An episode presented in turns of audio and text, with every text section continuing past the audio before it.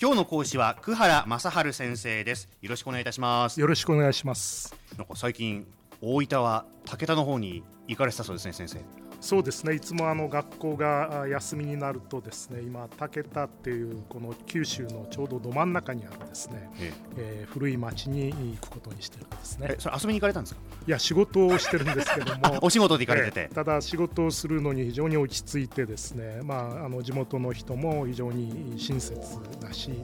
まあ景色が綺麗だ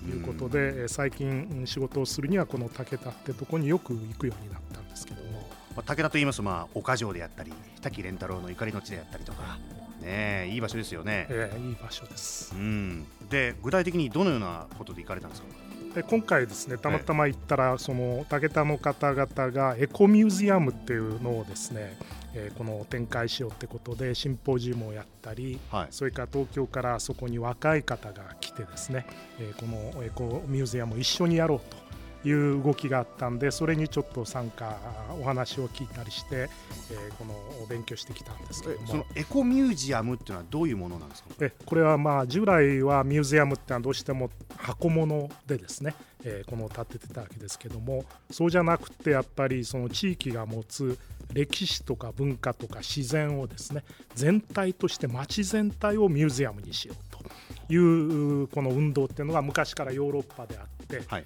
これを日本に入れようっていう動きがあるみたいなんですね。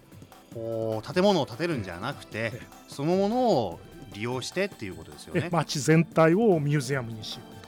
そうすると従来型のミュージアムと違って箱物ではないですからもっとオープンでですね、うん、一般のそこに住んでる方々が参加してですねその町がどうやってどういう歴史があってそれを若い人にどう引き継いでいくかと。こういうことまで出てくるってことでこのエコミュージアムっていうのがまあ地域の再生に非常に役に立つんではないかと。こういうシンポジウムがあったんですね。うんこれ具体的にどういった方々が旗振り役というか中心的に動いてらっしゃるんですか？えこれまあリーダーがまず町の方にお二人いらっしゃってですね一人はまあ市長の首藤さんなんですけどもこれはもともと長湯のですね老舗の旅館の社長ででこの竹田の一帯をどうやってまあ観光地をですねこの展開しようかってことでやってこられてで現在はこの竹田の市長になっておられる。と、うん、それからもう一方ですね、えー、田島屋さんっていう200年ぐらい前からの岡藩のまあ老舗のお菓子屋さんがあってですね、はい、そこの遺体さんって方が商工会の方をまとめたり、あるいはそのパトロンパトロンっていうのはまあ彼の家が古い家でですねそこに東京から若い人を呼んで住まわせたりですねいろんなグループを作る核になっていると。でこれに対して今度は東京の方ではですねこの武田っていうところをそういうエコミュージアムをどうするかってことで東大の建築家のですね内藤先生って方が、あそこの研究室の方が来ておられてその若い方ですね研究室の若い方が東京からですねこういう自然の美しい街をに自分たちのその建築のいろんなアイデアを生かしたいと。いうことでこれが地元の方とうまくくっついていると。こんな感じになっているんですね。でも東大のその建築家の方々が要はもう箱物を作ってなんぼみたいなところの方々がこうやってエコミュージアムに取り組むって面白いですね。あの箱物の時代はおそらく終わったんじゃないかと。これはまあ日本の政府も財政が非常に厳しいですし、はい、むしろ自立型でですね地元にあるそういう自然を生かしてそこにうまく合う建築を作っていくっていうのがどうも新しい建築の考え方の一つの主流になってきている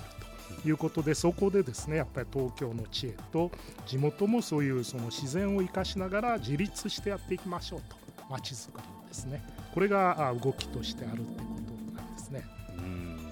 この田島屋さんのその遺体社長さんのその古いお宅に学生さん若い人東京から呼んでっていうもうそれこそもうなんていうんですかねもう未然に起きるじゃないけどなんでしょうかこう自分のとこどんどんどんどん解放してっていうこういう方々の地元のなんか心意気みたいなもの非常に大事なのかなと思うんですよね。いやもう全くその通りでですねやっぱり地元の方がオープンによその知恵をまあそういうふうに受け入れていくと。そうすると今度は地元に住んでいる若い人がそれに刺激されてですね両方で一緒になって若い人が自律的に街を作っていくとそうするとこういうパトロンっていうのは非常に大事になってくるわけですね。うん。温泉使われたんですか？あ温泉は1日3回入ってですね。これはまたあの長い温泉っていうのはもうぜひですね皆さんも入っていただきたいんですけどもこれは素晴らしい温泉でですね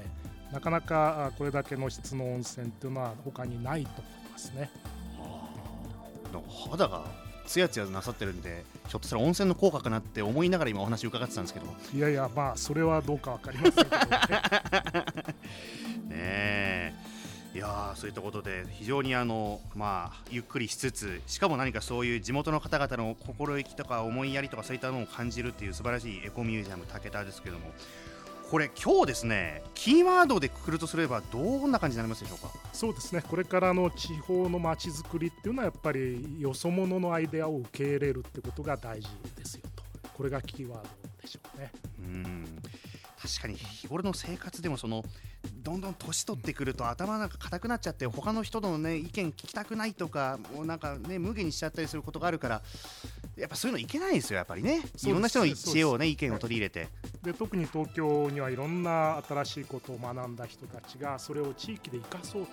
思ってる人がいますからこれを地域とこのうまくくっつけるってのは大事ですね。うんこのジョイントはとても大事だということですよね。ぜひこれね我々の住んでる街でもねね、いいもの実はいっぱいあるはずですからねそういうのを見つけて、え活用していけたらなと思いますよね。ということで今日は桑原先生ありがとうございました。はいどうもありがとうございました。スマートフォンを持ってる皆さんいいことをしてます。ビビックは光だけじゃない。ソフトバンクのスマホも安くなる。2年間パケット代を毎月430円割引。スマホ BB 割 with ビビック好評受付中。詳しくは「ビビック」で検索